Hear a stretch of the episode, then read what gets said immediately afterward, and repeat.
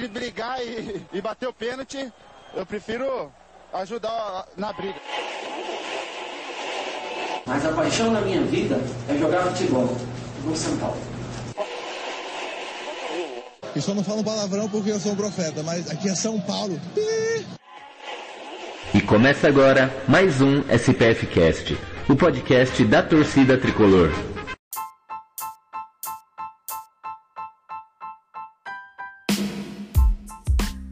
Salve, salve torcida tricolor, começando mais um SPF Cast, podcast da torcida tricolor, programa de número 131.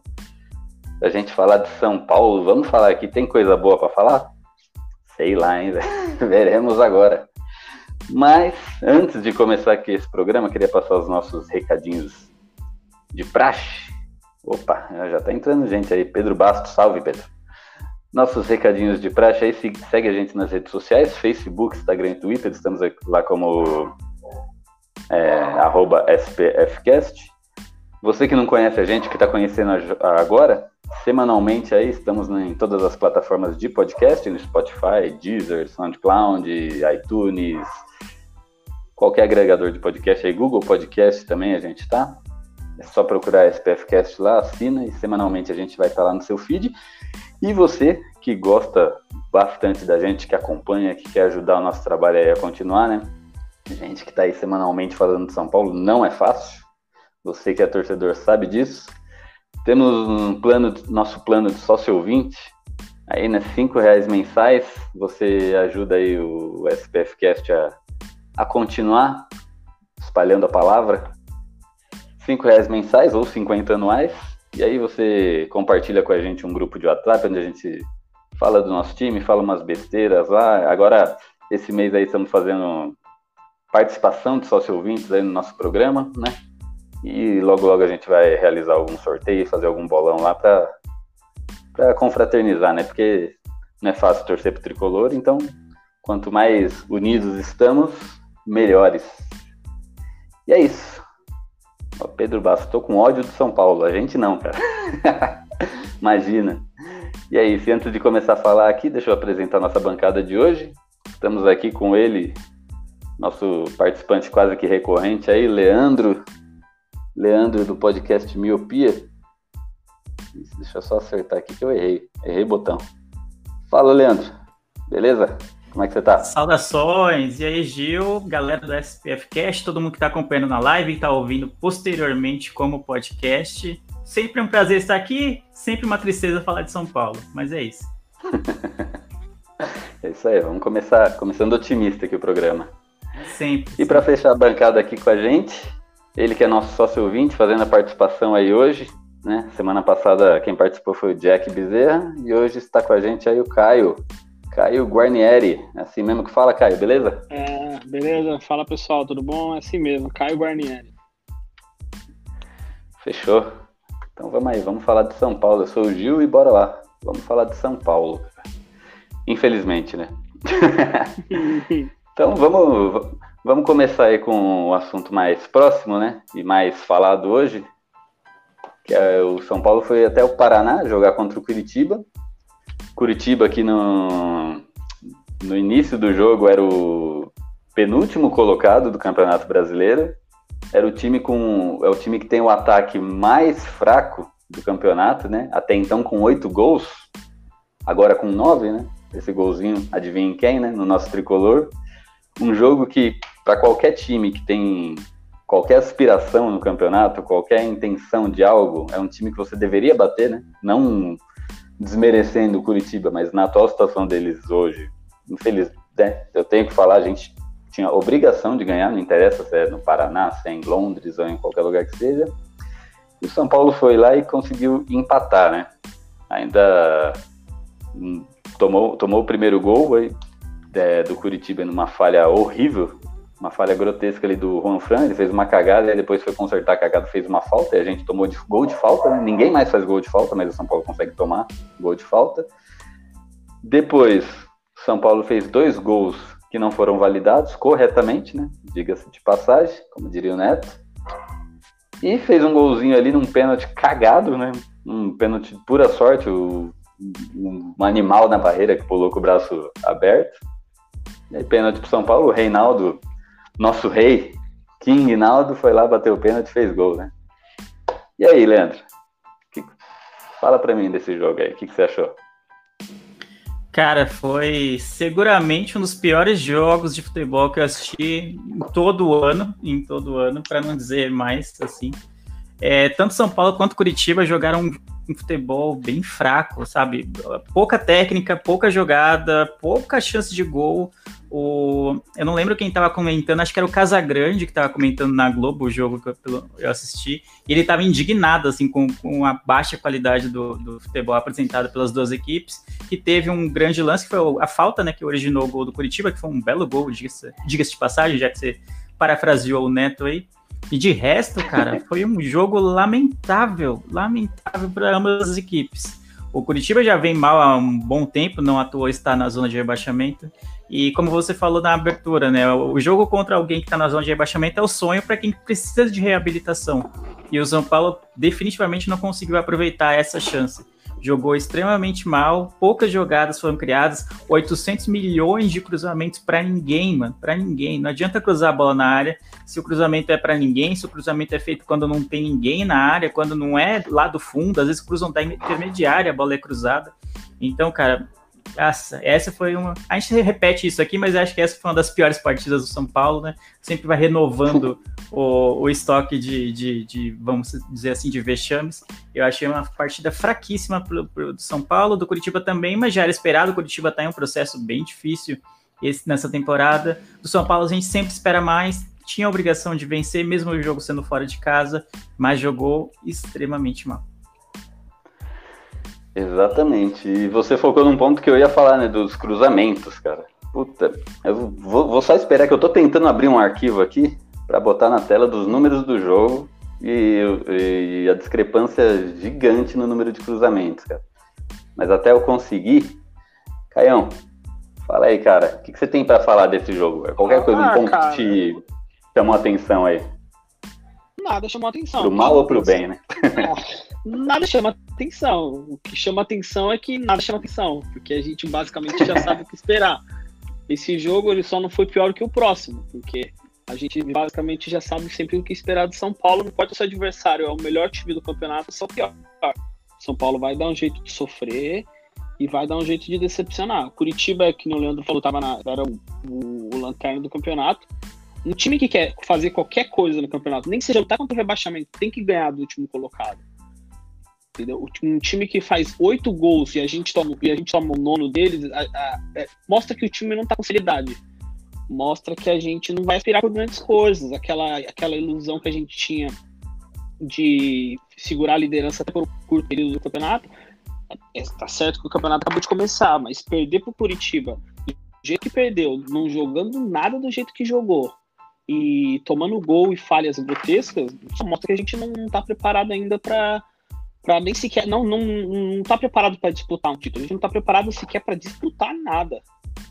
A gente não, a gente não tá preparado para nada. Ah, mas tá mal preparado para começar um jogo, entendeu? Cara, você falou uma frase maravilhosa aí, cara, que eu vou até fazer uma. Acho que eu vou tatuar no meu braço, cara. São Paulo só não jogou pior do que o seu próximo jogo. acho, que foi, acho que foi mais ou menos assim. Mano, eu vou, tatuar, eu vou tatuar aqui, ó, igual o Chorão, ó. São Paulo só não jogou pior. Sensacional, cara. E, e aí, hoje, é, na hora que eu acordei, né, tinha uma movimentação assim no, no, Twitter de uma possível demissão do Diniz, porque acho que ia ter uma reunião, alguma coisa, mas no final não deu em nada, né, cara? E a gente chegou a comentar nos programas anteriores sobre a demissão dele, né? Quem era a favor, quem era contra. E, e assim, ser contra a, a demissão do Diniz não quer dizer que a gente goste dele que, e ache um bom trabalho, né? Quem foi é, contra a demissão dele só levantou um ponto de que não adianta, né? Ele sair agora pro, porque primeiro que não tem ninguém no mercado, né? Apto assim, né? Tirando quem, opções caras que estão fora do país. E, e assim, no meio do, da bagunça, assim, vai, vai, vai colocar alguém né, no meio da bagunça, porque o São Paulo está em processo de eleição, tem a, a, a, o presidente é horrível, mas a diretoria também é, né? Então vai pôr um cara aí no meio da zona. Né? Então é, talvez não seja legal trocar ele nesse momento. Só que eu já tô na, na, opinião de que eu já quero que troca, porque eu já não. Eu cheguei ao ponto de que eu não gosto mais do Diniz, cara. Eu não, não, não, mesmo que não der certo, também não vai dar certo com ele. Né? Então eu já quero trocar, ah, mas quem que vai entrar? E vai entrar alguém pior. Não, não, não interessa, cara. Põe o Jardine de volta. Põe um cara que treina a base, pelo menos para terminar esse campeonato. Depois faz um planejamento direito e em janeiro contrata um técnico decente, né? Eu queria saber a opinião de vocês aí sobre a saída do Diniz. Se deveria, se não deveria, se sair, põe quem? O que, que, que vocês acham aí? Começa aí, Leandro. Mano, Cara, mano, de, quando de o Leandro difícil. começa com mano, o negócio vem feio. Não, o bagulho tá louco, mano. Essa é a verdade. É, eu, é, você falou assim, ah, o, é, algumas pessoas defenderam o Diniz, né, a permanência dele, sem, exa sem exatamente endossar o trabalho dele no São Paulo.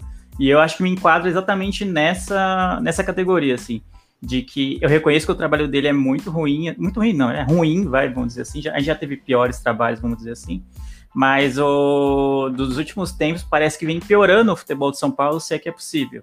Em outras épocas, no início do campeonato principalmente, é, o time mostrava um bom toque de bola, tinha volume de jogo, e às vezes até os resultados não mostravam isso, mas a gente conseguia ver certa evolução no, no esquema tático que o Diniz propunha.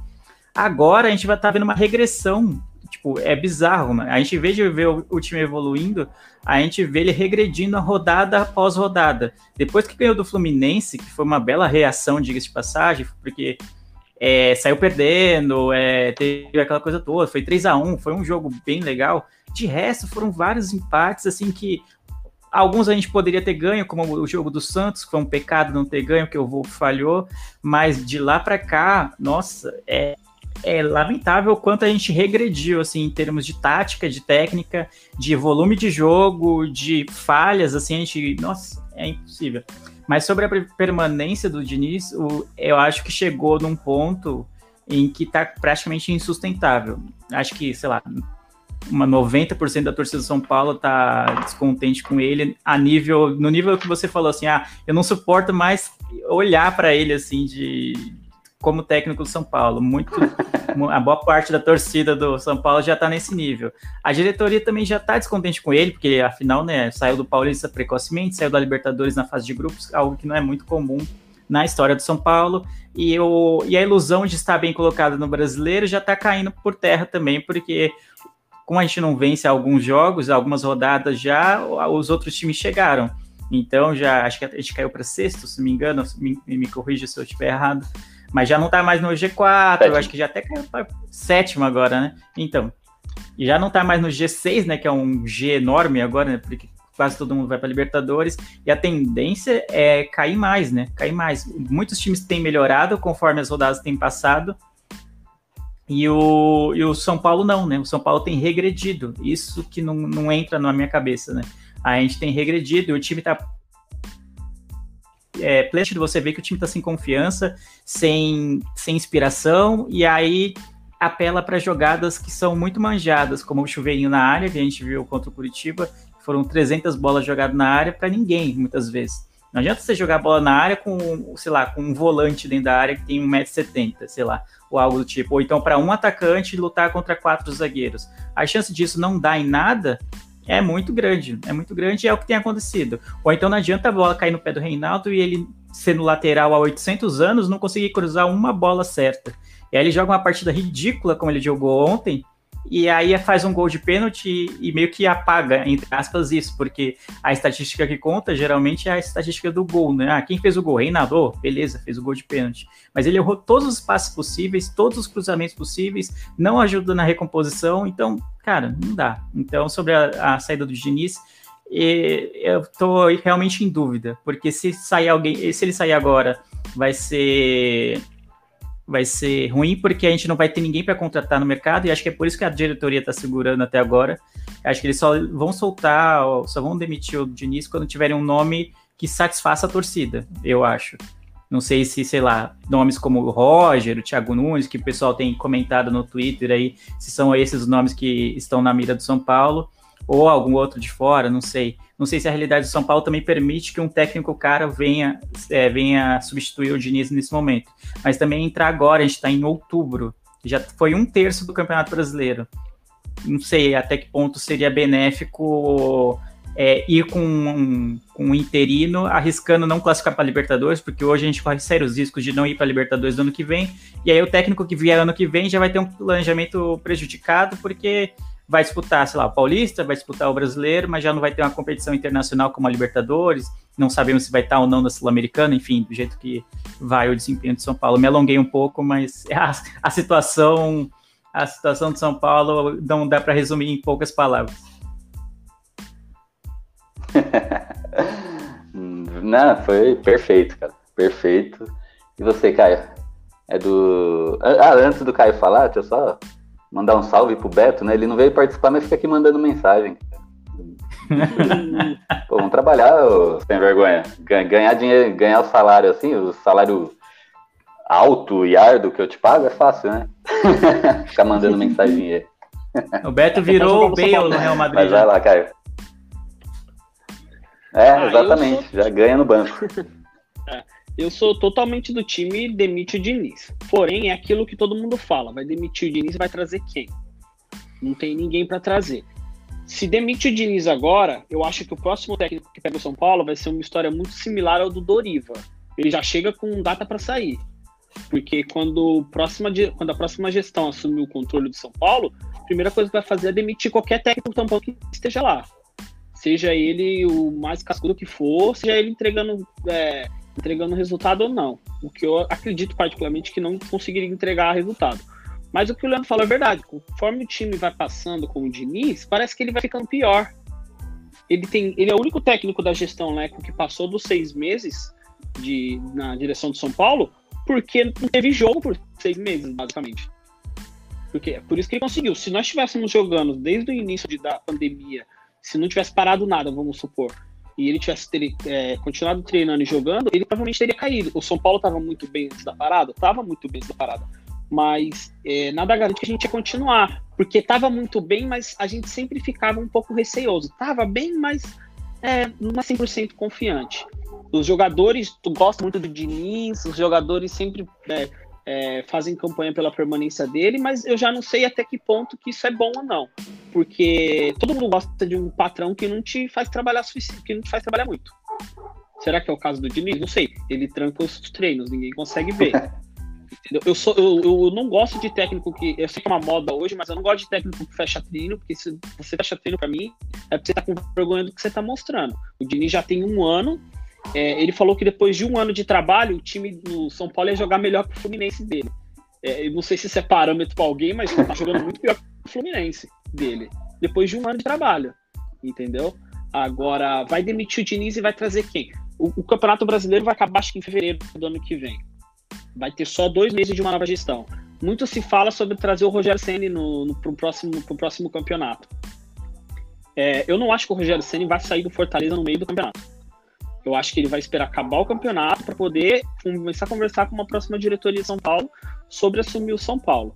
Então, quando você contratar um técnico agora, ele vai ter basicamente três meses, três a quatro meses de trabalho, mas aí é uma, uma escolha muito difícil. A gente vai ficar três e quatro meses sofrendo com o Diniz, sabendo já o que esperar dele, que não é nada, ou vai trazer um técnico tampão que dificilmente vai conseguir alguém muito bom, sabe, porque esse técnico já sabe que vai ser demitido daqui a pouco. Então a gente vai pegar um técnico bem meia boca. Técnico meia boca por meia boca, hum, o Diniz deixa, daí eu já não consigo responder. Não sei se o Márcio Araújo, o auxiliar dele, é alguma coisa demais. O São Paulo fez questão de queimar é, aquele auxiliar técnico que estava no São Paulo com Milton Cruz, alguma coisa assim, eu não lembro exatamente o nome dele.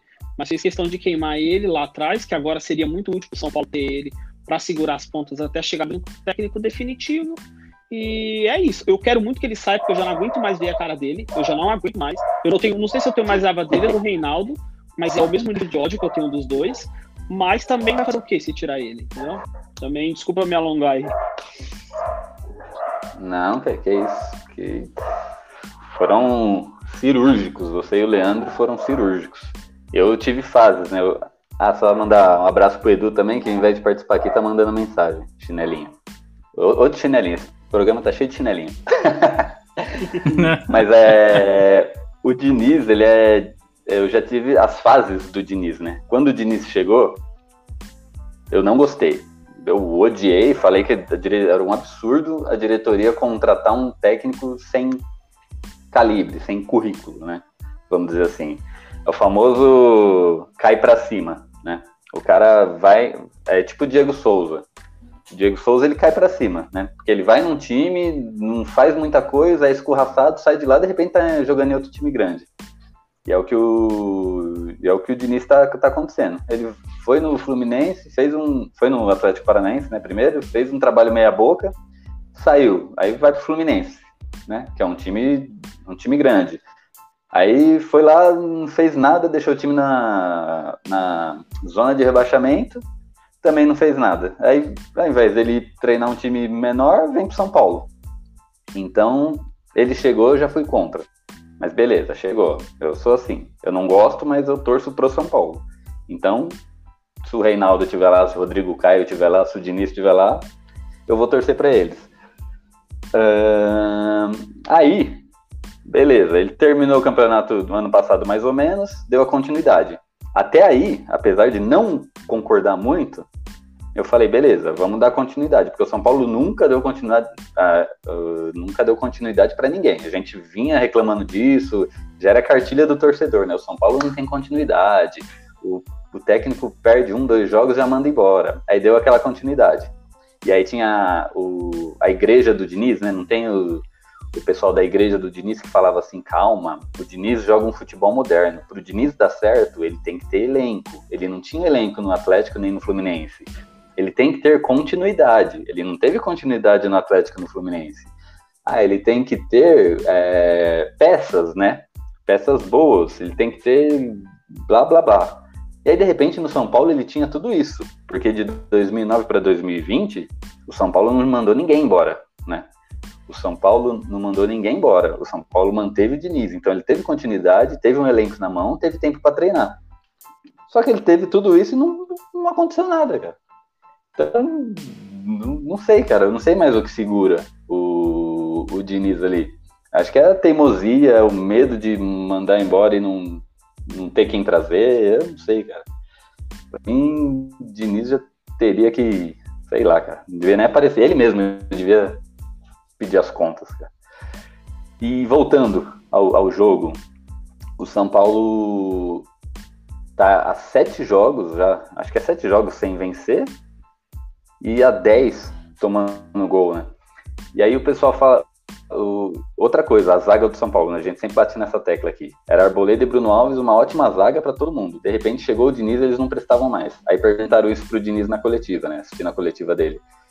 E ele, aí ele falou que, ah, vocês estão falando que a gente está tomando gol porque eu troquei a zaga, mas com Bruno Alves e Arboleda, a gente também tomava gol. Ele até deu um exemplo, acho que a gente tomou três do Red Bull, tomou dois de não sei quem. Então, e, e, essa resposta dele me faz mais crer que o problema não é os jogadores. O problema é ele, ele que não tá sabendo postar o time, né? Não tá sabendo fazer o, o, o pessoal funcionar ali. Você acha o que, Leandro? Você acha que os jogadores mesmo que não estão não estão rendendo ou ele que não está conseguindo fazendo fazer os jogadores render? Eu acho que é um pouco dos dois também. Porque se, o time, se os jogadores como um todo, assim, né, no, no, no, no individual, vamos dizer assim, estivessem numa excelente fase, meio que às vezes eles sobressaem ao. Às vezes a, a um sistema tático que não é tão bem aplicado ou tão bem desenvolvido. E, enfim, mas eu acho que tem um pouco dos dois. Para mim, o problema não é nem o, a zaga ser formada é, pelo Léo, tá ligado? Ou pelo Léo e pelo Diego. Para mim, eles não estão mal. Tipo, quando a bola vem ali, na deles, eles conseguem lutar no mano a mano contra os, contra os atacantes, conseguem subir bem uma, de uma maneira geral nos cruzamentos, aquela coisa toda. O problema é o sistema defensivo, que a gente já bateu 20 vezes nessa tecla aqui, de que a recomposição do time do Diniz é muito ruim. Então, o Tietchan, que é o primeiro volante, que deveria ser a proteção para o para a zaga, não, ele não tem essa, nunca teve essa qualidade para fazer isso. Ele é muito mais um segundo, uh, segundo volante, ou quase um meia é, de, de armação do que um primeiro volante. Então, acho que esse do, dos pecados do Diniz, vamos dizer assim, acho que esse para mim é um dos mais graves porque é nítido que o Tietchan não consegue render. É ruim para ele, para o jogador, e é ruim para o esquema tático do São Paulo como todo, porque aí deixa a zaga desguarnecida, e aí dá a impressão que o, o Diego e o Léo não estão jogando bem, quando não é essa a verdade. Os dois até estão seguros, eles estão fazendo um trabalho, é, tipo, vai, na média, pelo menos, no mínimo. Acho que até o Diego acima da média. No, é, como um zagueiro assim. O Léo é uma pessoa improvisada, jogador improvisado. Ele é lateral de origem, então para mim ele também tá tá surpreendendo. Mas aí não adianta nada se o sistema defensivo não funciona. Se a recomposição do time com o Tietê, com o Reinaldo, ou com o Igor Vinícius, ou, ou o Juan Fran, não funciona. Não funciona. Essa é a grande coisa. Quando o São Paulo tem a bola, ele faz aquele esquema de tocar, tocar, procurar a melhor chance para criar uma oportunidade de gol. Ou pelo menos deveria ser isso sem problemas. Mas o time, quando como sai tocando sempre, ele perde muito a bola na saída. Esse é um grande problema. E aí não tem essa recomposição. Ou então, quando o, jogo, o time adversário vem com a bola dominada já desde o campo de defesa deles, o São Paulo também não consegue barrar essas jogadas. Então não é exatamente culpa dos zagueiros. Os zagueiros é a última linha de defesa de um, de um time, né? O goleiro vai ficar no gol, então ele não funciona nesse sistema de defesa. É o, os zagueiros são a última linha de defesa. Agora o o meio-campo, a recomposição não funciona. É, simplesmente não funciona. Já muitos jogos não funcionam e é por isso que a gente toma tantos gols. Mas eu não acho que o, os zagueiros estejam jogando mal, longe disso. Aí eu vi até uma campanha pro é, Bruno Alves, mas você acha que o, se o Bruno Alves entrar, é, mas o, o Tietchan continuar de primeiro volante, é, joga, fazendo essa recomposição bosta que ele tá fazendo, vai adiantar alguma coisa? Na meu modo de ver, não vai adiantar. Se o Reinaldo continuar perdendo bola e deixando a avenida nas costas dele, vai adiantar ter o Bruno Alves? Eu acho que não vai adiantar, entendeu? Então eu não acho que seja uma questão de zagueiros em si. Eu acho que é uma questão de sistema de defensivo e de recomposição. Você lembrou do, da campanha do Bruno, Bruno Alves aí? Eu, eu lembro tudo tá perdido, né? Porque a, mais legal do São Paulo hoje em dia é a torcida, né? Porque o Bruno é. Alves não jogou, mas em, em, em é, como é que é? Tipo um protesto ali para zoar, eles colocaram o Bruno Alves na votação de melhor jogador do, do jogo, do Curitiba e São Paulo. Além disso, teve a torcida que foi protestar no CT, que fez um canto pro Arboleda. É, Arboleda toma vergonha, alguma coisa, não sei o que lá, volta pra Colômbia. Sendo que o Arboleda é equatoriano, né? Exato. e tem também o que eu achei engraçado, foi a musiquinha pro Tietê. É, Tietê vai se fuder, o meu Fusquinha, o meu Celtinha corre mais do que você. Então, cara, se tem alguém que é bola cheia aí nessa semana, é a torcida do São Paulo. Sensacional. E eu achei aqui as estatísticas, estatísticas que eu estava querendo para mostrar para vocês aí. Primeiro, ó, olha a posse de bola que o São Paulo teve no jogo, né? Isso aí é. O Curitiba ele fez o gol e deixou a gente jogar, né? Porque ele não conseguia fazer na mais nada. E sabia que o São Paulo não ia arriscar, não ia é, mostrar perigo. O, São Paulo, o Curitiba teve três finalizações e só uma foi em direção ao gol. E adivinhe, foi o gol. Uh, mas o que mais me deixa espantado é ali, ó, cadê? Uh, cadê, cadê, cadê, cadê? Cruzamentos, cara. Cadê os cruzamentos? Aqui, cruzamentos. O São Paulo cruzou 44 vezes. E dessas 44, ele acertou. Falar que a maioria foi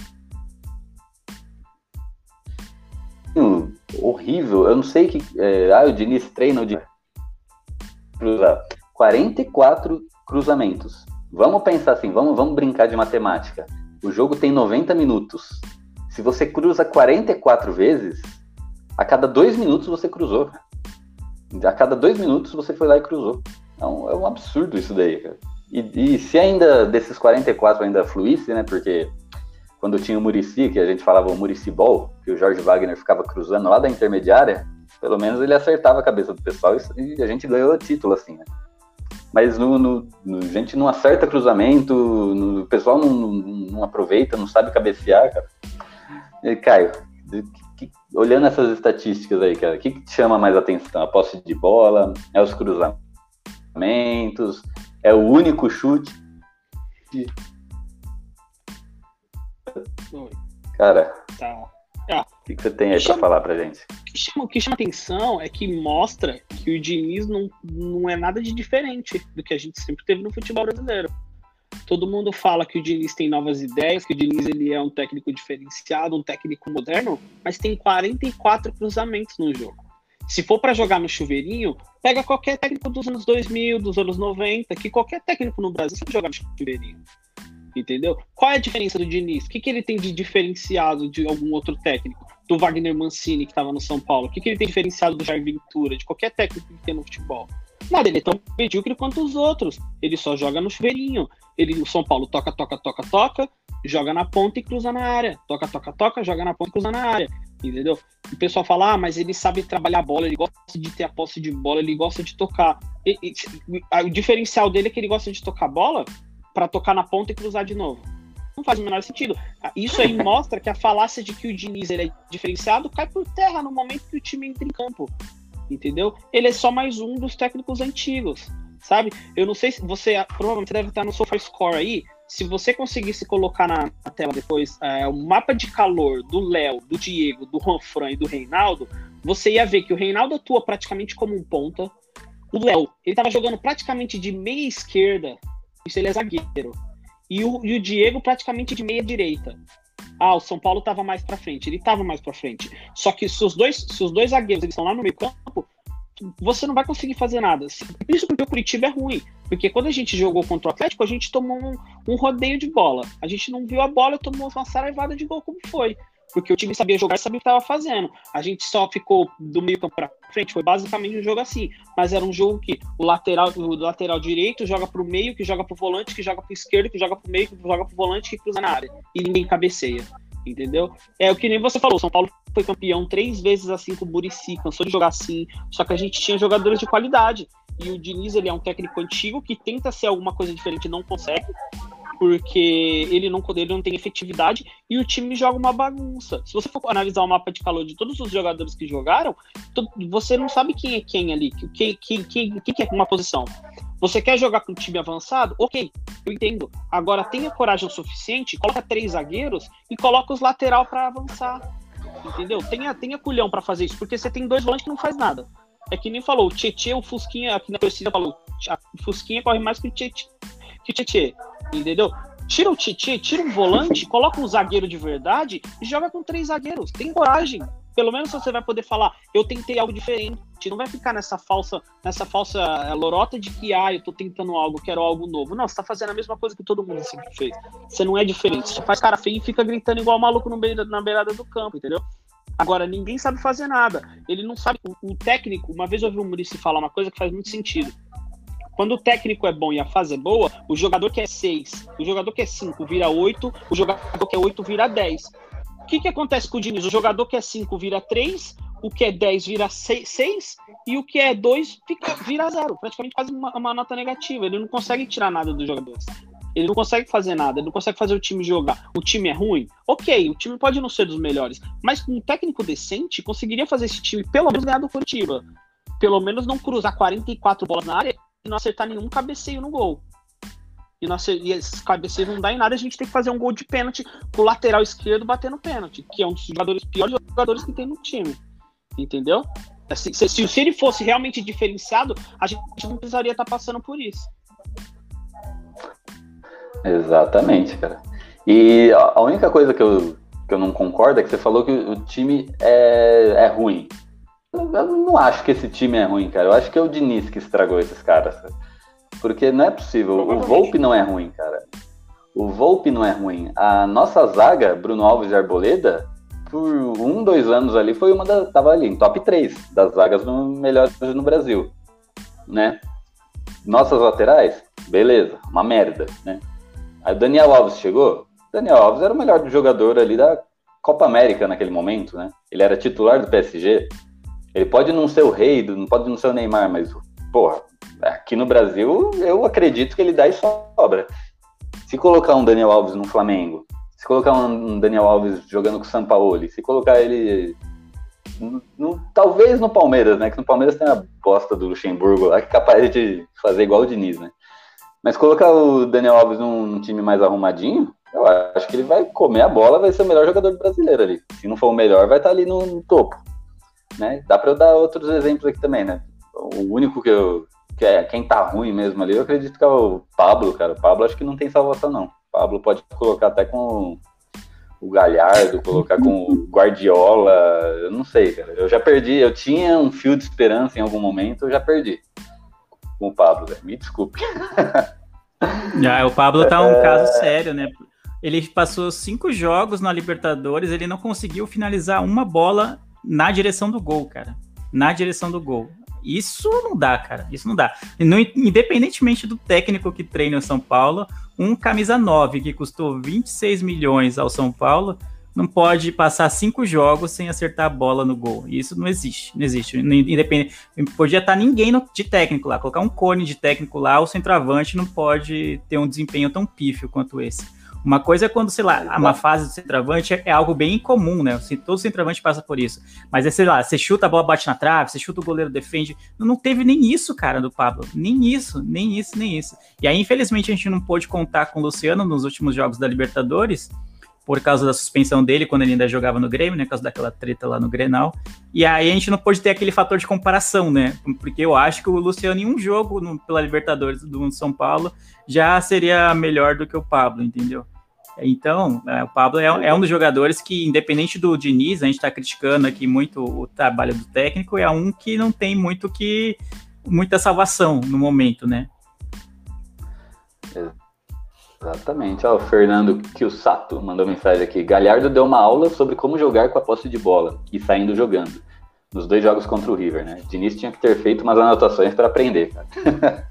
eu concordo. E isso entra no que o Caio falou, né? O que é, é, su suporta a teoria do Caio aí, que, que eu acho que se o Diniz sair do São Paulo e chegar um técnico bom, esses jogadores que eu comentei ali, talvez eu tenha esquecido de algum, tipo Volpe, Bruno Alves, Arboleda, uh, Daniel Alves, eles se sustentam sozinhos, eles são bons.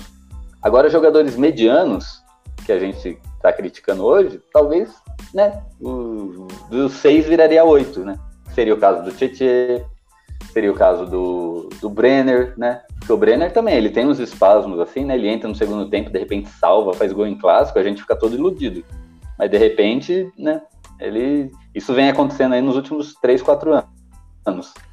Uh, Luciano tá jogando bem, tá? Números sensacionais aí, mas é questão de tempo até ele apodrecer com as outras maçãs podres, né?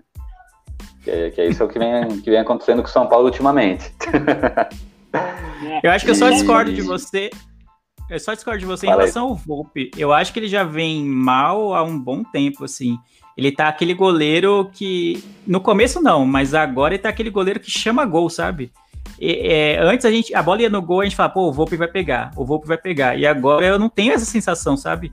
É, tem uma falta para o adversário, tem uma bola meio que perigosa na área, eu já não tenho aquela convicção de que ele vai salvar o time ali na, numa bola perigosa. Eu já acho que ele tá chamando gol, sabe? Entendi. Só me corrigir eu, eu aqui, eu acho que eu falei que eu falei que o time é ruim, eu acho que eu acho que eu me precipitei nisso. De fato, o time não é ruim. Acho que eu falei mais pelo impulso. Eu não acho que o time é ruim. Eu acho que o time é bom eu acho que o time tem, tem alguma coisa ali. O que eu acho é que, assim, algumas posições específicas a gente peca muito. Por exemplo, não dá para improvisar o Léo quando a gente tem o Bruno Alves e o Arboleda. Entendeu? O Léo, ele é esforçadíssimo. Talvez ele é o jogador mais esforçado que tem no clube. Mas ele não é da posição. E você não vai deixar improvisar um zagueiro quando você tem dois de altíssimo nível no banco. E aí que eu acho que vem a questão do técnico entendeu? Aí você, você comentou que o Daniel Alves ele jogaria em qualquer clube do Brasil. Jogaria, jogaria em qualquer clube do Brasil, talvez não no Flamengo. E o porquê? Porque o Daniel Alves quer jogar no meio. Ele, ele, o Daniel Alves colocaria o Arrascaeta no banco? Não coloca. Ele não coloca o Everton Ribeiro no banco. Então, se ele vai pro Flamengo, ele vai ter que colocar o Rabinho e jogar na lateral. Porque no meio-campo ele não consegue. Ou se ele não jogar na lateral, ele vai acabar sendo banco, que eu não acho que aconteceria entendeu? Mas o São Paulo que não tem comando e não tem nada, ele joga onde ele quiser. E se ele quiser jogar no gol, ele joga, entendeu? Eu, mas é, realmente eu não precipitei, eu não acho que o time é ruim. time, o time está ruim, né?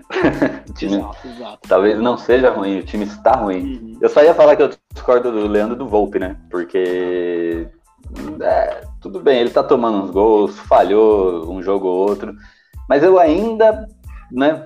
Talvez seja pegação de pé minha, pode ser, mas eu ainda ponho na conta do Diniz, cara, porque esse esquema que o Diniz impõe, ou acha que impõe, acha que sabe, não sei, é um esquema onde ele ele necessita muito dos zagueiros e do goleiro, né? A bola passa pelo Volpe. Se a gente pegar números aí, não sei onde a gente pode achar, mas se a gente pegar números, a bola deve passar mais pelo Volpe do que dos outros 50% do time. Os zagueiros, as bolas passam mais pelos zagueiros também do que do restante do time, porque toda hora tem que sair jogando, tem que ficar tomando, tocando bola ali na área, na saída de bola. E eu acho que esse tipo de, de, de jogo, ele é, acaba. É, como é que fala? Ele acaba precisando mais desses jogadores, os jogadores jogam mais do que necessitam, né? Então o goleiro, que normalmente ele tem que ficar ali de boa, e quando a gente precisar dele, ele ir lá e fazer uma defesa, fazer um milagre, o Volpe já tá cansado já, porque toda hora tem que ficar correndo atrás de jogador para receber bola, para jogar bola, toda hora tem que ficar tomando susto, porque vai dar um toque ali dentro da área e a bola bate no, no atacante adversário. Os zagueiros, né, como a gente comentou, Arboleda e Bruno Alves são, é, eles eram ótimos zagueiros. De repente eles têm que jogar mais que todo mundo. Aí eles, acho que eles não deram conta desse, desse, sei lá, desse, desse método de jogo, dessa canseira a mais, desse desse estilo de Nis de ser, né? Aí eu acho que como eles é. acabam trabalhando mais e tomando mais susto e, e fazendo mais do que necessário, eles acabam falhando naquilo que eles deveriam fazer e que eles normalmente fazem bem. É, eu concordo que eu tenho esse o... voto de confiança no Volpe, eu acho que a culpa é do Diniz. É. eu concordo que com o esquema do Diniz, o, o Volpe e os zagueiros ficam mais expostos, né? Então eles acabam pegando mais na bola e, e por consequência, né, eles às vezes erram mais e tal. Mas eu acho que um goleiro experiente como o Volpe, ele sabe o momento de que ele tem que dar um bicão e o momento que ele consegue sair jogando. E eu acho que o Volpe tem perdido isso em alguns jogos. A gente teve várias chances de gol criadas, é, chances de gol, no caso, para o adversário criadas, porque o Volpe não soube a hora de dar um bicão e quis tentar sair um, fazer uma saída rasteira pelo meio do, do, do campo, assim. Eu, aí eu acho um pouco um pouco falta de senso do jogador profissional de saber, ah, agora eu posso tocar, agora eu posso, agora eu tenho que dar um bicão porque não tem jeito. E aí não dá. E aí eu acho que nisso a gente vai voltando para trás e a culpa é da, da diretoria também, óbvio. Porque o Diniz, todo mundo sabia qual era o esquema dele. Que ele gosta de, de goleiros e zagueiros que saiam jogando com a bola tocando em boa parte do, do tempo. Então o elenco não foi montado pensando nisso, entendeu? E as peças que foram trazidas depois também não foram pensadas para esse esquema. Eu não estou isentando o Diniz de culpa, longe disso. Eu acho que ele tem muita culpa e, como 99% dos técnicos, ele é muito teimoso e não muda nunca de, de esquema tático. Então ele tem bastante culpa no, no, na atual fase do São Paulo. Mas a diretoria, como sempre, nunca monta um elenco pensando no técnico que ela contratou. Então, se o, o Diniz gosta de sair jogando, então o goleiro tem que sair muito bem com os pés, o, os zagueiros todos têm que saber jogar muito bem com os pés para que eles sejam seguros para sair jogando. E não é exatamente o caso nem do Volpe, nem dos zagueiros que a gente tem, seja ele o Léo, o Diego, ou o Arboleda ou o Bruno Alves. Talvez o Bruno Alves seja o melhor desse, desse nesse quesito, assim, de sair jogando com os pés, assim mas não, nunca é montado nesse sentido, né? E aí, se sair o Diniz, vai vir um outro técnico, sei lá, porque a gente nunca sabe o critério, vai vir um outro técnico que também gosta da, dessa saída tocando, essa saída mais cadenciada, assim, da bicão, ou vai vir um técnico pragmático que gosta do, do jogado, jogada, sabe, dar o bicão quando tem que dar o bicão, aquela coisa mais convencional. E aí o elenco nunca é montado pensando no técnico que está vigente no cargo. Então, nisso é muito culpa da diretoria. Porque se o Diniz gosta desse tipo de saída, o elenco tem que ser montado pensando nisso. Ou se eles vão trazer um técnico que gosta de um futebol pragmático, o elenco que ele tem que ter na mão tem que ser um, um cara, um zagueiro-zagueiro, né? Como a gente costuma dizer, um volante-volante, aquela coisa bem mais, bem mais fácil e previsível, entendeu? E nunca é assim. Então, nisso eu culpo muito a diretoria. Perfeito, cara. Então, aproveita, Leandro, que você tá no batente aí. Bola cheia e bola murcha desse empate de São Paulo aí, na sua opinião. Ah, eu me recuso a dar um bola cheia uh, para nesse jogo. Sinceramente, acho que bola cheia é a torcida que aguentou 90 minutos, seja ela do São Paulo ou do, do Curitiba, ou algum entusiasta de futebol que estava sem nada para fazer no domingo à tarde e acabou vendo esses 90 minutos. Eu acho que esse merece, merece um bola cheia, porque o que a gente viu ali foi qualquer coisa menos um futebol. Então, acho que não tem como dar uma bola cheia para o time de São Paulo nesse jogo. Bola murcha, eu acho que acho que nesse caso acho que vai pro pode ir para qualquer um, né? Mas eu vou arredondar e dar para o Diniz esse... só pela substituição aos 50 minutos pro pro Trellis entrar, que eu não, até agora não entendi qual foi o motivo dessa substituição ah, no último lance, cara.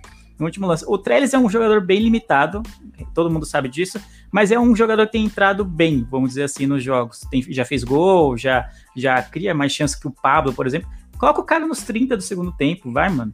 Dá 15 minutos pelo menos para ele tentar fazer um gol, assim, não um lance, cara. O cara nem entrou, nem pegou na bola. Eu acho até uma falta de respeito, às vezes, com o profissional. Porque se é uma alteração só para gastar tempo, quando tá ganhando o time, o jogador entende por que, que ele entrou naquele momento. Mas, ó, entrar só para um lance, para um escanteio, eu acho até falta de respeito com o profissional, então eu vou dar o bola murcha pro Diniz. Boa. Você, Caio, bola cheia e bola murcha. Eu vou com o Leandro aí. Bola cheia, eu acho que é a torcida que tá lá, tá assistindo, tá protestando e tá com o clube, não importa o que tá acontecendo.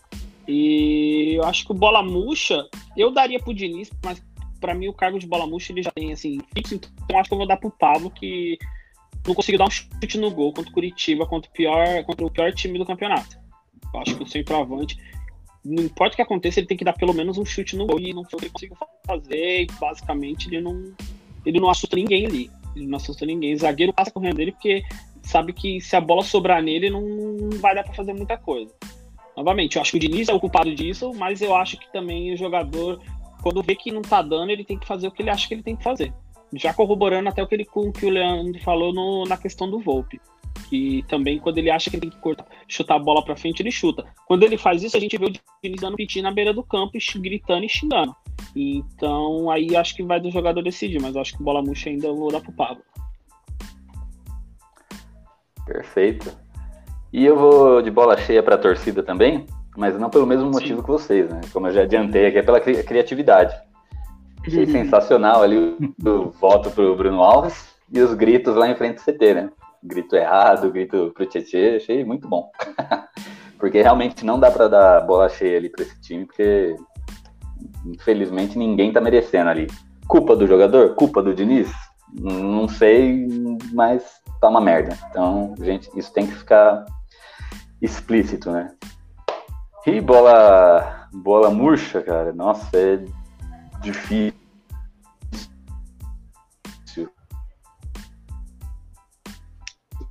Vou o Pablo, que não acerta um chute no gol, que não acerta um cruzamento, né?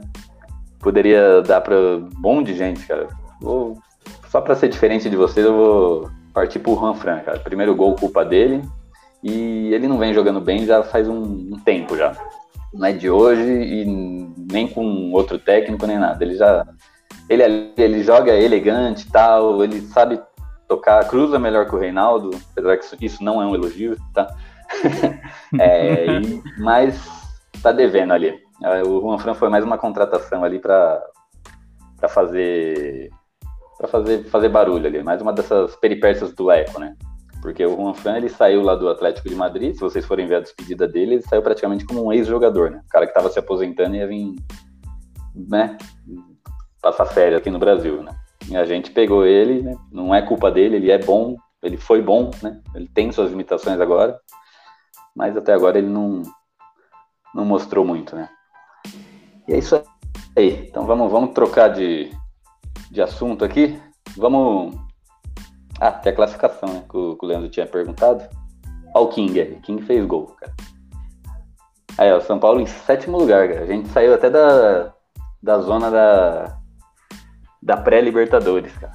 E eu acho que é aí que a gente vai brigar, cara. A gente vai brigar aí por uma pré, se continuar assim. Com esse time. E o Curitiba, que entrou em campo contra a gente em penúltimo, a gente conseguiu fazer os caras ter uma sobrevida ali. Agora os caras estão em 17. Mas, vamos aí falar de Copa do Brasil. Teve o sorteio essa semana da Copa do Brasil e, ironia ou não do destino, São Paulo e Fortaleza são os times que vão se enfrentar aí, né?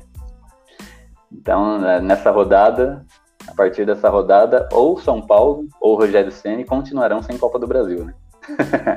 Saiu a data dos jogos já? Eu achei que eu tinha escrito aí, não me escrevi. E já esqueci, já se alguém lembrar, quiser falar. Mas vamos lá, né? É sadismo, né? A gente jogar aí contra o Rogério Ceni na Copa do Brasil, né? Título que nenhum dos dois conseguiu. E aí, Caio, o que, que você espera aí desse confronto, cara? São Paulo e Fortaleza. Para ser bem sincero, para ser bem, para ser bem sincero agora, e agora eu vou ser um pessimista, eu sou até não São Paulo um pouco. Eu acho que o time do Fortaleza é favorito nesse confronto, pelo fato de saber o que está fazendo, pelo fato de ter um time que sabe o que é do jogo, que sabe como atacar, que sabe como defender e que sabe que se forçar um pouquinho consegue ganhar do São Paulo.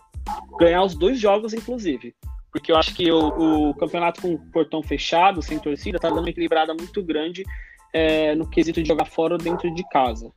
Então eu acho que o Fortaleza ainda é favorito. Eu acho que o Fortaleza vai. Eu, eu acredito que o Fortaleza vai passar. Falo isso muito triste porque eu queria muito que o São Paulo passasse.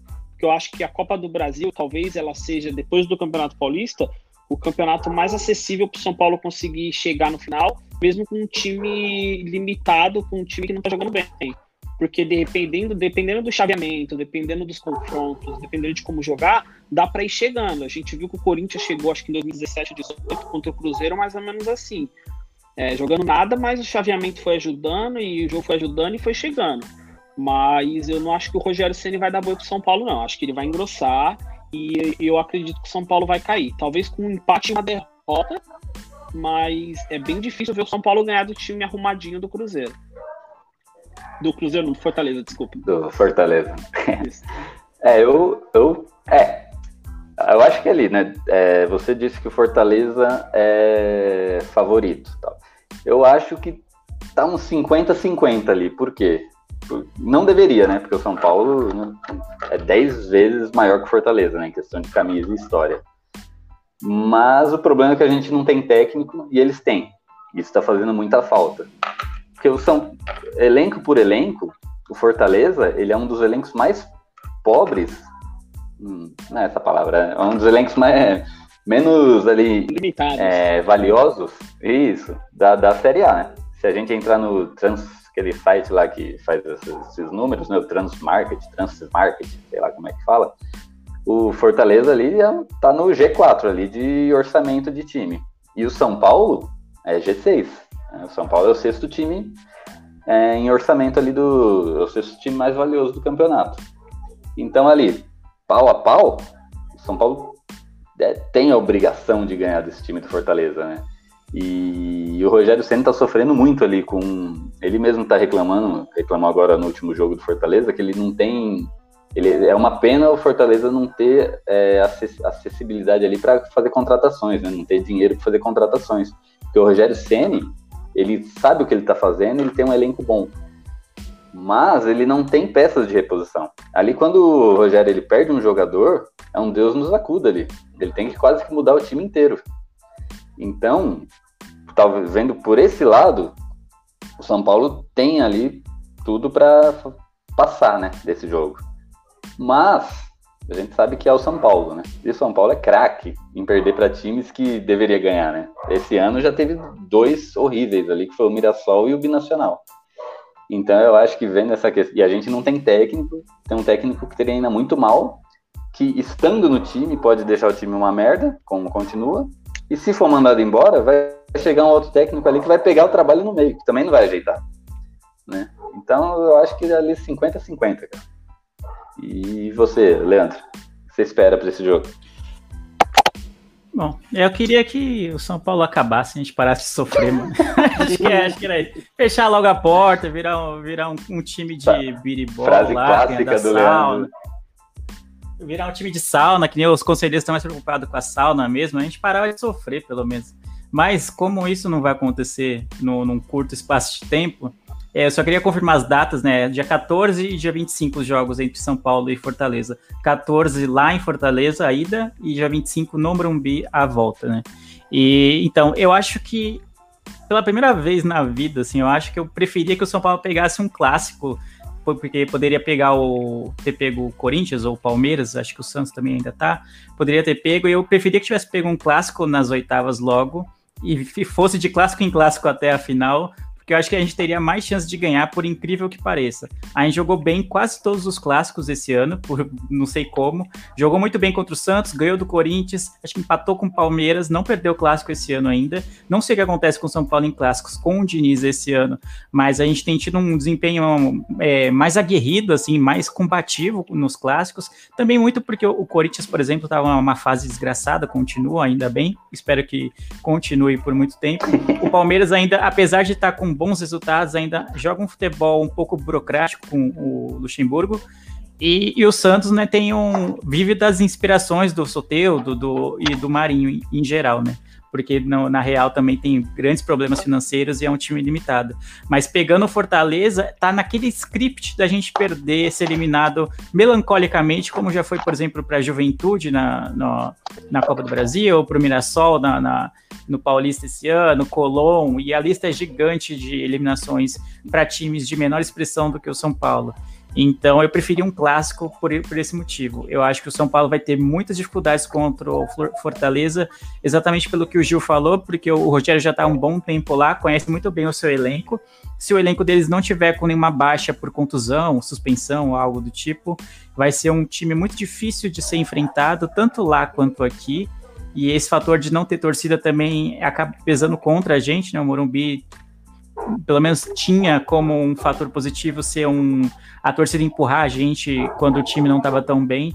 Mas eu acho que vai ser uma, um confronto bem difícil. Se o São Paulo perder, eu não vou ficar surpreso, infelizmente, me dói bastante dizer isso. Mas a nossa atual situação não permite grandes, é, grandes empolgações com o São Paulo, especialmente em mata-mata, que não tem sido nosso forte há alguns anos já. É isso aí. Uh, na Copa do Brasil, para ser bem sincero, não só na Copa do Brasil, né? Mas eu não tenho é, ilusão assim de ah, o São Paulo vai ser campeão, vai chegar na final tal. Eu só gostaria que o São Paulo fosse passando de fase, né? Ou passasse do Fortaleza agora, se possível passasse a próxima, porque a Copa do Brasil é um campeonato bem rentável, né?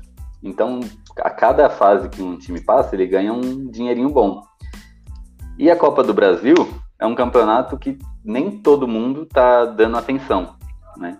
Então, um porque está na Libertadores, outro porque está brigando contra o rebaixamento, outro porque não sei o que lá. O caso do Fortaleza é um desses. Não que ele não está dando atenção, mas o Fortaleza ele tem uma final de cearense, né?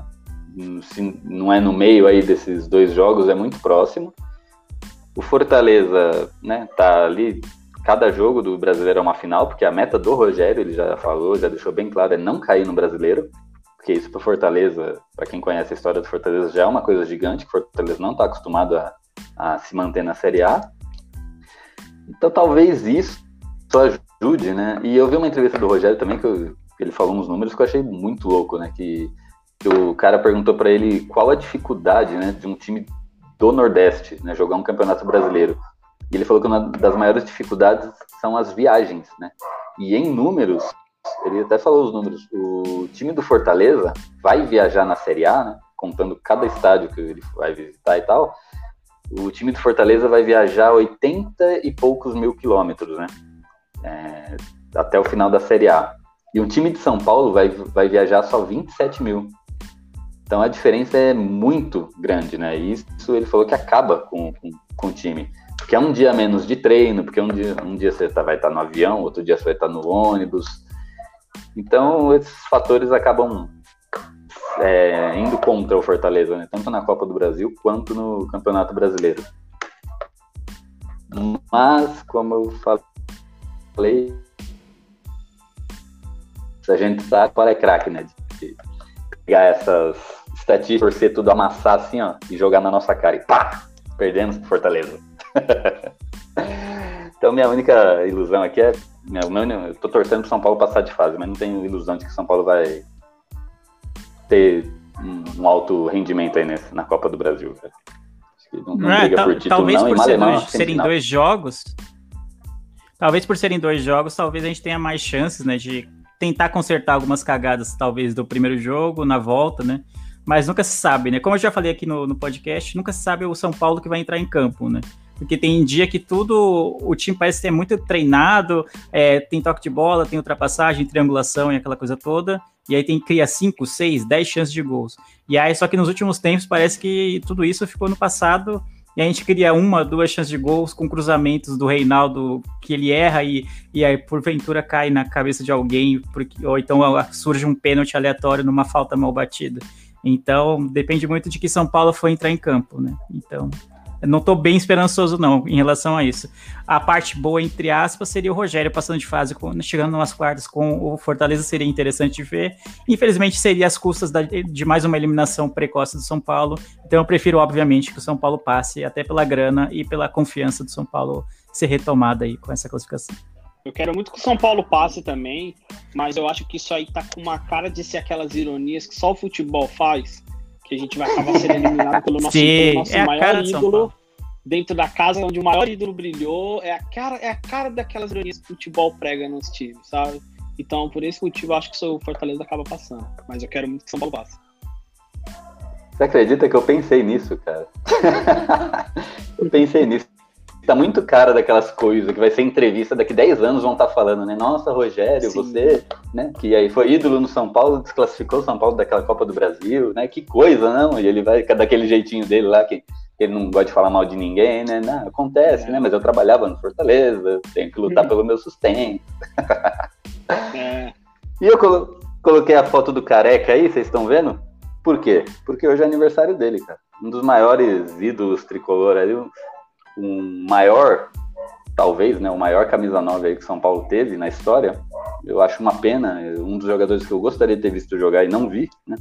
Não vi jogar em alto nível, né? Vi ele terminando a carreira, vi ele no final, finzinho de carreira no Napoli, depois acho que ele veio jogar no no Santos, acho. Ele fez uns jogos pelo Santos, mas já tava mais tiozão que o Paulo Baier, né? Então, aniversário do, do Careca, nosso ídolo. E é isso aí, parabéns, Careca. Vocês não viram, né? Vocês são mais novos que eu, vocês não viram. Se eu não vi, vocês menos ainda. muito menos, muito menos. É, não Muito cheguei a ver, infelizmente, né? Infelizmente. Cara, Mas eu não, eu já, não vi nem aquela coisa de. Ah, o França eu vi jogar. França, Françoaldo jogava demais, você é louco. Mas o Careca, infelizmente, não vi jogar, mas é um grande ídolo da- do, do clube.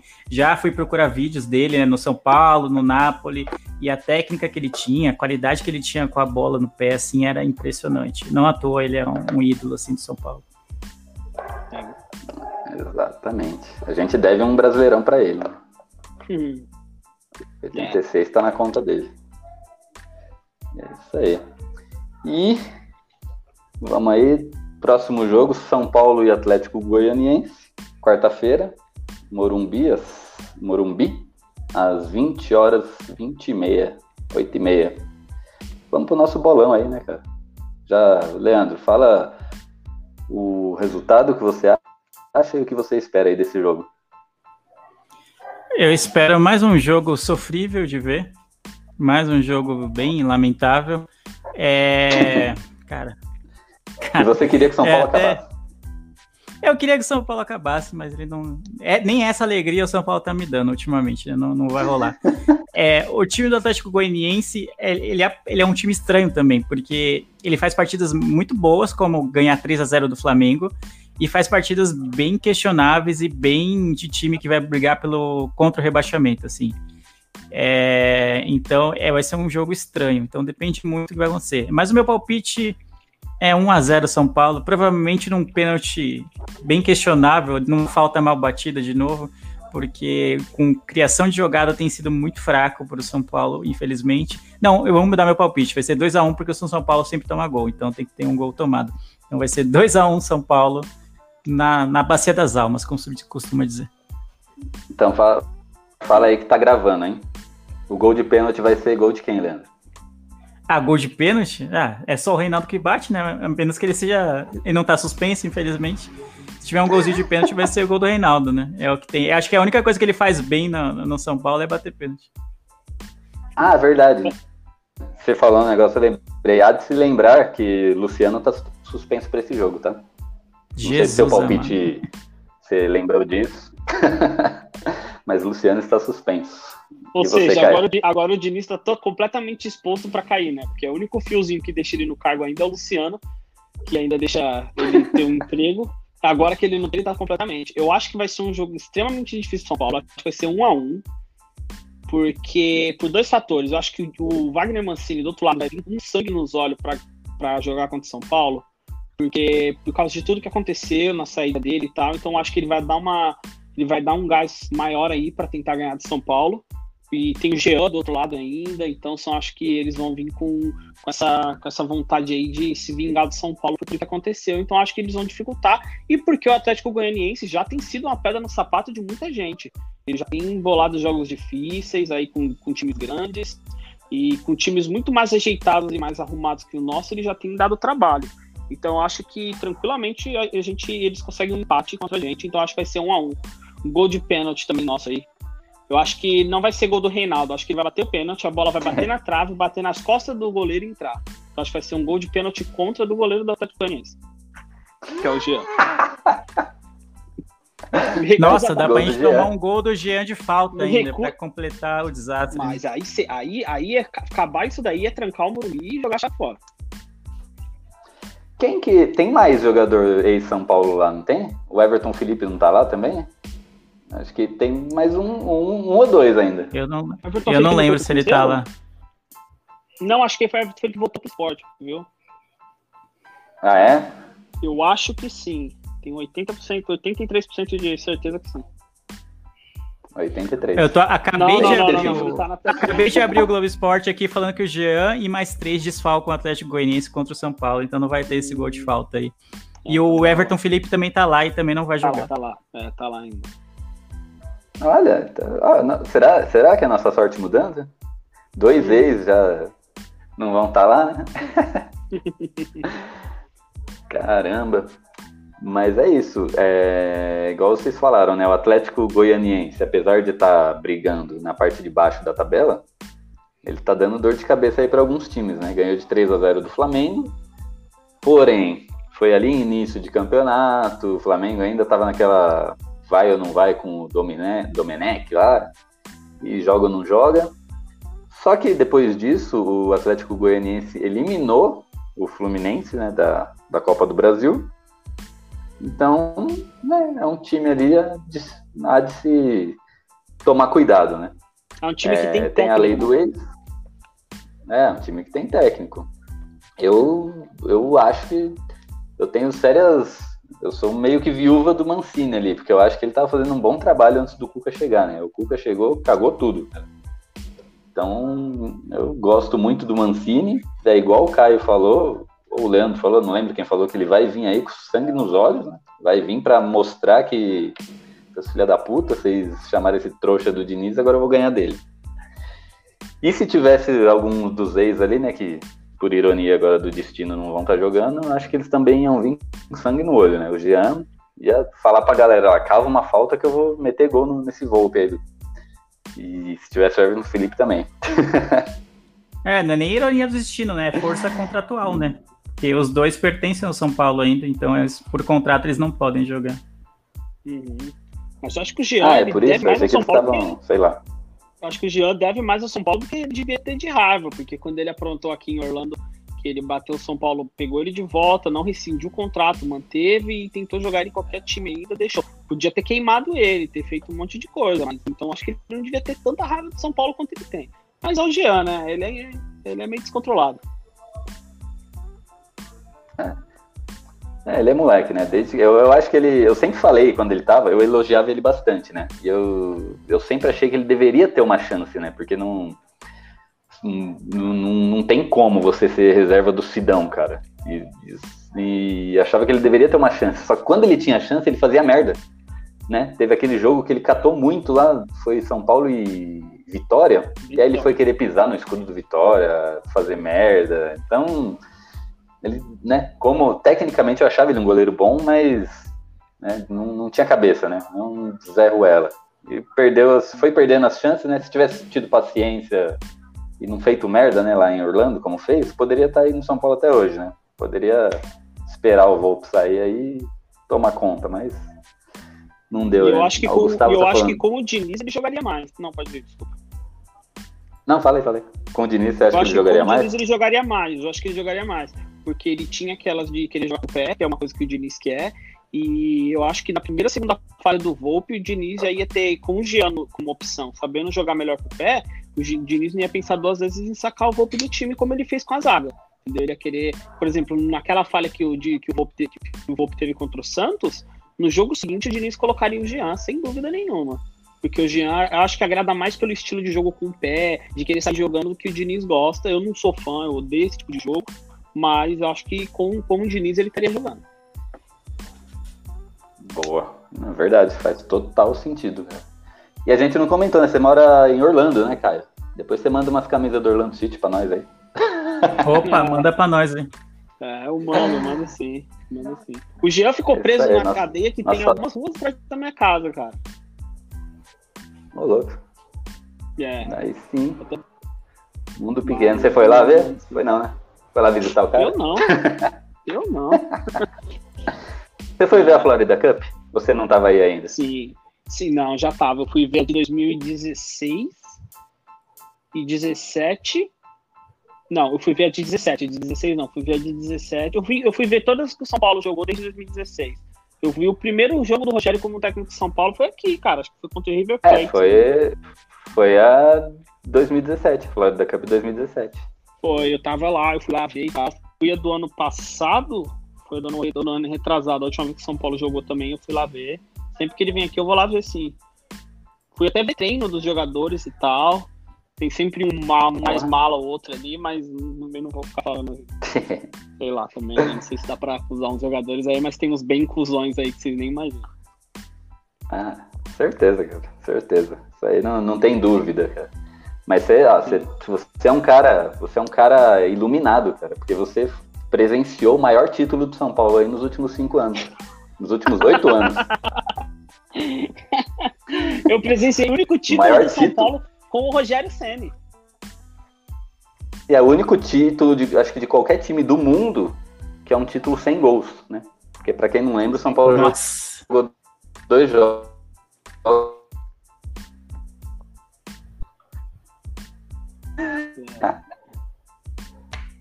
As, as coisas do Queremos São o Paulo é tão engraçado que, que na nossa, na nossos dois últimos títulos, um não teve segundo tempo e o outro não teve gol. Ai, meu Deus. Tem que rir mesmo. Tem no que próximo rir. não vai ter E pra quem não lembra também, que um outro-.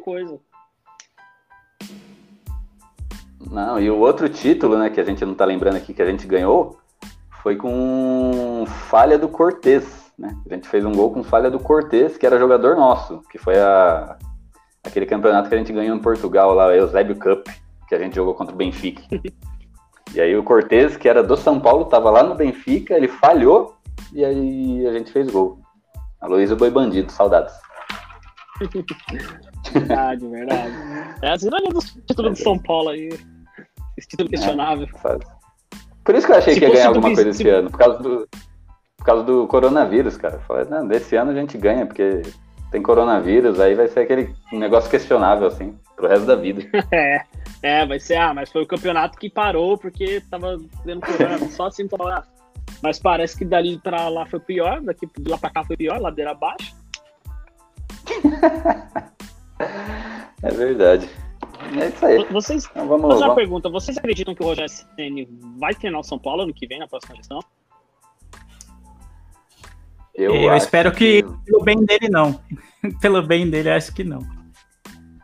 É, cara, eu, eu acho que o, o próximo presidente do São Paulo, ele vai fazer isso, né? Pra, tipo, tipo o Leco, né? Sabe? Faz as coisas pra agradar a é torcida. populismo, né? Populismo puro. Isso. Eu acho que ele vai fazer esse esforço. Pode ser que ele consiga trazer o Rogério, porque né, início de temporada ali, o Rogério vai querer pegar o trabalho do início, vai fazer suas, suas, né, seus pedidos aí, aí o presidente vai acatar tal. Mas se você perguntar, você quer que o Rogério venha? Olha, eu, uma parte de mim quer, porque é o Rogério, porque ele tá bem, porque ele é um ótimo treinador, mas outra parte de mim, cara, não, não aguenta mais sofrer com o São Paulo queimando ídolos.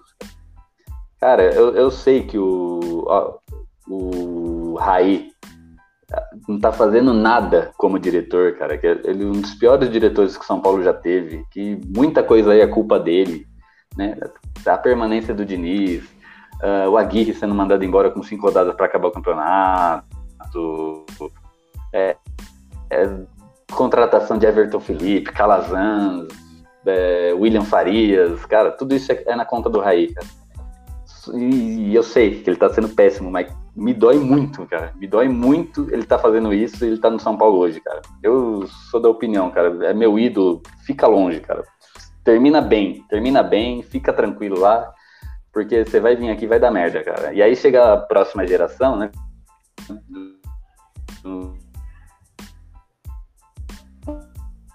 Pro São Paulo, cara, xingo como se estivesse xingando o, Marcelinho Carioca, cara. Então, puta, é. uma parte de mim não, não quer ídolos né, no São Paulo. A não ser que mude é, Eu também tô bem nessa, e a, gente, e a gente tenha um trabalho, assim, de constância que, sei lá, cara.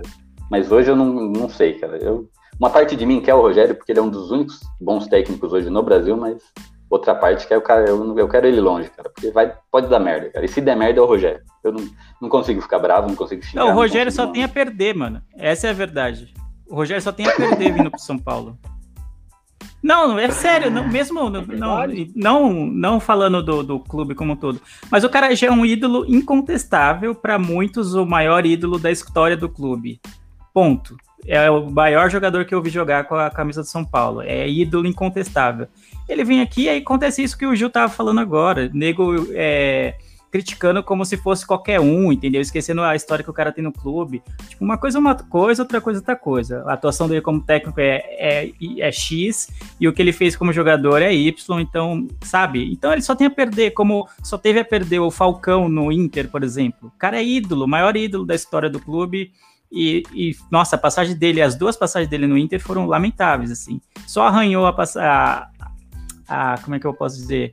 a história, a imagem dele dentro do Inter, sabe? outros casos também são bem questionáveis, assim, de ídolos que vieram trabalhar ou treinar o clube. Então eu acho bem, bem questionável. Se fosse algo mais na Europa, por exemplo, o Lampard tá, tá treinando o Chelsea atualmente, né? Grande ídolo como jogador e tá treinando o Chelsea. E a relação que eles têm lá com, com o Lampard, Lampard é incondicional de apoio ao Lampard, Lampard, independente do que aconteça pelo histórico que ele tem, pelo peso da camisa que ele tem, por, pelo ídolo que ele é. E aqui no São Paulo, no Brasil como um todo, a gente sabe que não vai ser assim. A gente sabe que vai dar três, quatro rodadas sem ganhar, a galera vai estar tá xingando como se fosse, mano, um Levir Coupe, tá ligado? No São Paulo. Então não dá, mano, não dá. Eu prefiro, pra, pelo bem dele, por isso que eu falei, pelo bem dele eu espero que ele não venha. Porque ele só tem a perder. Eu acho que o Rogério, eu quero muito. Assim, é meio triste, porque a, ao mesmo tempo que eu não quero que a gente queime o nosso maior ídolo do time, é muito, é muito tentador ver que ele tá treinando, tá, tá ganhando tudo em outro time e que podia ser com a gente, sabe? Pô, o cara tá ali, o cara tá ganhando tudo com os caras ali, mano. Ele é daqui, ele é louco pra vir pra cá. Então, acho que se ele quer. Eu, eu queria ver ele muito, muito ver ele no São Paulo. Mas eu acho que aí teria que ser uma, uma união muito forte entre a torcida, uma nova diretoria e o técnico. É, eu queria ver ele no São Paulo ano que vem, mas em um setup muito, muito específico. Eu queria, basicamente, e agora talvez aqui estou muito estranho, mas eu queria que talvez o São Paulo não se classificasse para a Libertadores. Por quê? Porque isso daria um calendário muito mais vazio ano que vem para a gente. Daria uma pressão muito menor no começo do trabalho, porque não teria um campeonato para ficar tomando porrada no começo de um trabalho com o Rogério. Então a gente teria basicamente o Campeonato Paulista, a Copa do Brasil e o Brasileiro para ele treinar e trabalhar um time. Porque uma Libertadores para a gente ano que vem só vai prejudicar qualquer técnico. Porque a gente vai ter um time limitado, com um técnico que a gente não sabe qual é, e começa a perder na fase de grupos, o técnico já começa a ficar é, é, pressionado, entendeu? Então eu acho que seria muito, muito é, frustrante para a gente ter uma pressão dessa. Então acho que a gente devia começar devagar, tudo do zero, ter uma união muito forte da torcida com o Rogério, com o time, todo mundo se unir e falar, não, vamos fazer isso acontecer. A torcida sempre tá ali, cara, a torcida tá sempre querendo. E a torcida tá, Mas tá aí é foda, mano. É foda porque se não classificar para Libertadores, aí é, vai começar o ano, então, ah, Paulistão é obrigação. Porque tem gente que começa nessa, nessa fase. Ah, se não tá disputando a Libertadores, tem que ganhar o Paulistão de qualquer jeito. Sendo que a gente sabe que não é bem assim, né? Se fosse bem assim, a gente já teria ganho o Paulista há algum tempo e não, e não ganha faz muito tempo. Então, Sim. eu entendi o seu ponto de vista, eu até concordo que uma, uma temporada mais com menos jogos seria o ideal para um time na situação que está o São Paulo. Eu concordo com isso. Mas aí quando fica com menos jogos, vem aquela obrigação, né? Que nem, por exemplo, ontem eu tava, a gente tava num grupo de podcasts, o, o, Gil, o Gil também tá lá, e o pessoal tava comentando, ah, o Galo tem a obrigação de ganhar o brasileiro porque ele tem menos jogos é, em relação a outros times, porque ele não tá na Libertadores, não tá mais no, no na Copa do Brasil e o, e o Mineiro já acabou.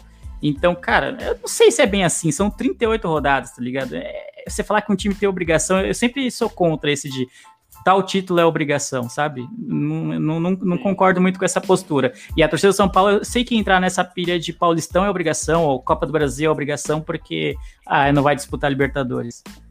É, talvez eu acho que provavelmente isso aconteceria, ia pegar essa pilha toda. Mas eu acho que a torcida ia começar a entender um pouco melhor e colocar o pé no chão, porque ela já tá vendo a draga que tá.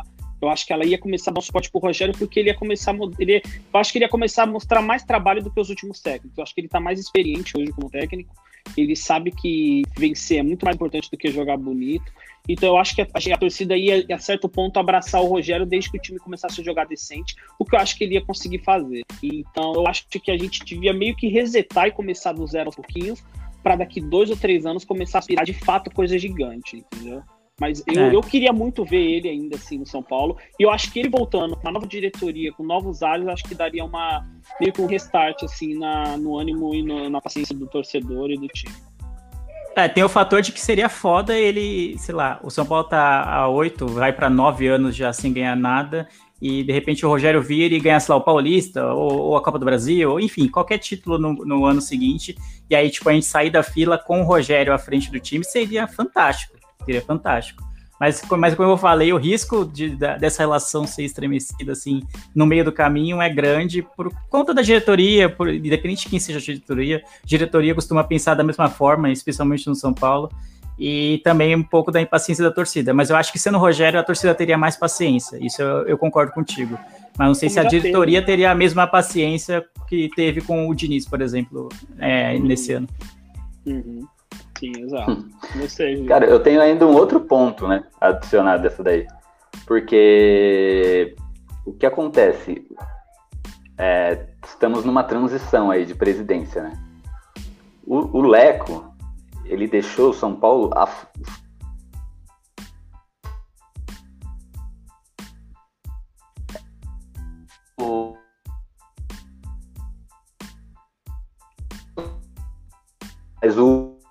objetivo tinha era de controlar as finanças.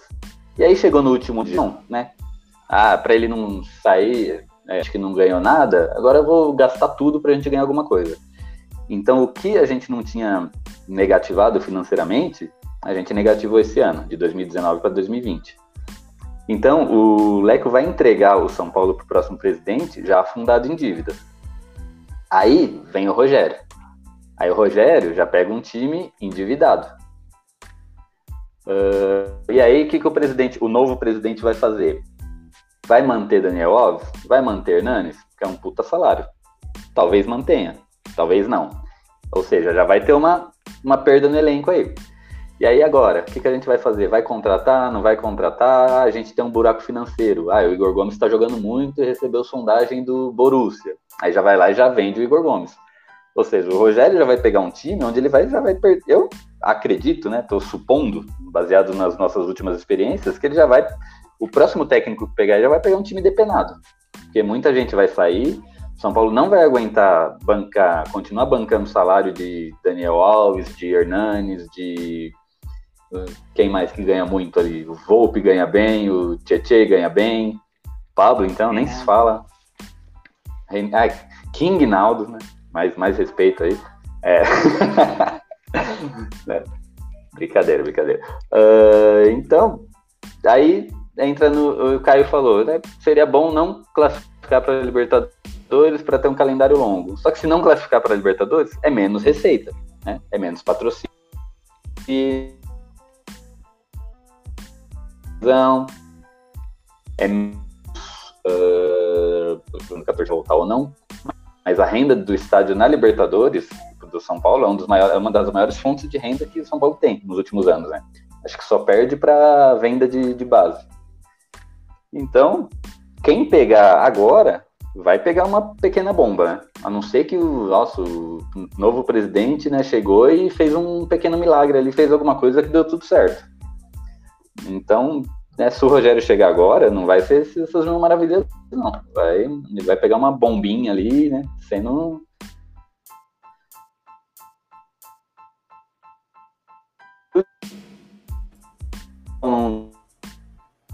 Se o presidente não for bom, se o que a chance de dar uma merda ali é. Posso estar errado, né? Essa é uma análise bem fria, bem racional, né? Contando dinheiro no caixa ali, contando que não vai sobrar muito jogador ali. Né? E quem sobrar vai. Talvez o Daniel Alves fique. Mas para ele ficar, alguém vai ter que sair. Porque o São Paulo não vai conseguir bancar tudo esse salário, não. Então o próximo técnico vai ficar com essa bucha aí. Aí vai, ah, para cobrir, como sempre cobre, vai, vende a molecada da base.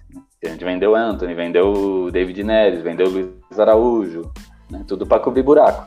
Que inclusive foi na época do Rogério ainda, né? O Rogério pegou um time, achou que ia continuar com aquele time, aí o Leco falou: ah, a gente tá com o caixa meio ruim. Aí do nada desmontou um time. Que toda a entrevista do Rogério ele fala isso, né? Quando perguntam para ele por que não deu certo no São Paulo, ele sempre fala isso. Falou, peguei um time, quando chegou no meio da temporada, o time desmontou. Que é, que é o que pode acontecer de novo. Ou não também, né? Tô sendo pessimista, eu tô sendo, vendo a visão pessimista aqui, né? ah, mas na, na atual fase de São Paulo, ser pessimista é o racional, mano. Mas eu acho que se você parar para pensar nos últimos. Esse ano e no ano passado, é, a gente tem inúmeras críticas à diretoria. Mas o time não mudou tanto, cara. Peças principais ali não foram tão mudadas assim. Desde o ano passado, acho que a gente já não muda tanto os jogadores. Um ou outro saiu o Anthony com uma peça-chave, mas eu não consigo lembrar de mais uma mudança muito extravagante que aconteceu no time titular. Eu acho que o Rogério viria e traria, começaria a fazer essa limpa que ele queria, e talvez acho que ficaria um ano e meio aí, os dois, sem fazer mudanças muito grandes no, no elenco principal. A não ser que comece a ganhar, porque se começa a ganhar, aí é time levando jogador para tudo quanto é lado do mundo. é verdade. Mas beleza, já batemos uma hora aqui. Vamos fechando aqui, partir para as considerações finais. Queria agradecer os senhores aí que estão na bancada com a gente. Vocês estão acompanhando a gente pela live aqui e depois que vão acompanhar em nosso podcast. Então, Leandro, dê suas considerações finais aí, passa seus contatos, seus podcasts, você que tem uns três podcasts na manga aí, mais uns quatro que participa. Bom, satisfação gravar de novo o SPF Cast, sou fã do programa. Gil, obrigado novamente pelo convite. Sempre bom participar, não tão bom ultimamente falar de São Paulo, porque a situação não é boa, mas é sempre gratificante participar, a bancada é sempre qualificada. E eu agradeço também ao, ao pessoal que acompanhou no YouTube, o pessoal que está ouvindo agora como podcast também, agradeço a audiência. É, se você quer me ouvir falando de outros assuntos mais felizes do que o São Paulo, geralmente, né? Você pode me ouvir no Miopia Podcast, que é um podcast semanal sobre cultura pop, filmes, séries, cotidiano e afins. O último episódio que a gente postou agora, segunda agora, né, no dia de hoje, no dia dessa gravação, foi sobre brincadeiras de criança. Então, se você rodou peão e coisa esconde-esconde, bolinha de gude, coisas, guerrinha de mamona, coisas desse tipo que só a infância anos 90 pôde produzir pela gente, então você vai gostar desse episódio. E além desse do Miopia, eu tenho um podcast chamado Esporte Afora. Saiu o segundo episódio, finalmente saiu sobre curling, então é aquele esporte famoso da vassourinha. Então a gente destrinchou um pouco daquele desse esporte, como que pratica, quem pratica. Então a gente conseguiu falar com a Isis Oliveira, por exemplo, que é uma atleta olímpica brasileira que pratica esse esporte. Então foi bem legal. Consigo falar com um atleta amador também. Todos eles moram no Canadá, né? Os dois moram no Canadá. E também falamos com o Marcelo, aquele representante da Arena Ice Brasil que é uma arena que eu não sabia, uma arena que você consegue jogar curling aqui no Brasil. Então, se você tem interesse sobre esse esporte, saber mais sobre ele, saber como é que funciona e de repente até praticar nessa arena nova que, que abriu em São Paulo, você pode ouvir lá o Esporte Afora também em todas as plataformas de podcast. Boa. Eu... E se você quiser Leandro, uma dica aí pro seu podcast, fazer sobre esses esportes assim pouco conhecidos, faz um sobre o que o São Paulo tá jogando hoje, né? Porque aquilo ali é tudo menos futebol, cara. Não, eu já tenho outros podcasts pra, pra, pra, ficar feliz, entendeu? Se eu for falar do São Paulo em outro podcast, aí eu vou ficar deprimido, entendeu? Aí Difícil pode. vai ser descobrir o que é isso. É, quem é? Que esporte é esse, entendeu? Então, você pode ser o primeiro a descobrir, aí você pode nomear o, o esporte, né? É. Não é o cientista quando descobre o besouro, aí vai lá e põe o nome dele no besouro. Ah, essa põe espécie Giovannis. é isso aí. Mas não vou cara, querer dar meu nome para um, posso... um, esporte tão chato. Eu... Põe dinizismo. É verdade. O pessoal chama, né? Chama de dinizismo. Puta. Deus me livre. Eu não quero ouvir dinizismo por muito tempo na minha vida, depois que o Diniz foi embora, cara. Ah, tá. é isso aí. E Caio, você que é nosso sócio aí, tá tendo prazer de. Nós temos, estamos tendo o prazer de ter sua companhia aí, cara. Senhor, senhor várias opiniões pertinentes, abalizadas, ótimas aí. Obrigado aí por estar participando com a gente. Obrigado, obrigado por obrigado acreditar na gente, ser nosso sócio ouvinte. E... Sempre também. É isso aí, suas não, eu queria agradecer pelo convite, agradecer pela ah. oportunidade, chamar o pessoal do chat aí para quem ainda não é assinante, para ir lá, para apoiar o trabalho dos caras e... e, é isso aí, cara, vale muito a pena e tá, desculpa, acho que eu, te, eu falei em cima de você, tava travando um pouco aqui no scooter que você parou de falar. Mas é isso aí, o pessoal do chat que ainda não é assinante, ela... participa, apoia o trabalho dos caras aí, porque é um trabalho muito bacana, é importante, é sempre bom estar tá falando de São Paulo. E é isso aí, continua o bom trabalho. Bola para frente. Ah, valeu. E relaxa, acho que eu que deu, deu um delay na minha internet aqui no finalzinho, Sim. mas ainda bem que tá acabando. mas beleza, então eu queria agradecer vocês novamente, você que está ouvindo aqui na live, que acompanhou a live, que mandou mensagem, você que está ouvindo a gente pelos agregadores de podcast, você que nos apoia. Agradecer todo mundo, menos o Diniz, né? E é isso, cara. Valeu para todo mundo e semana que vem a gente está aqui de novo ao vivo, toda segunda-feira que estamos no YouTube e depois nos, nos podcasts. E é isso aí, logo, logo no Netflix, né? Quem sabe? e é isso aí. Então até a próxima e vamos aí. Um Falou, galera. Obrigado e é nóis.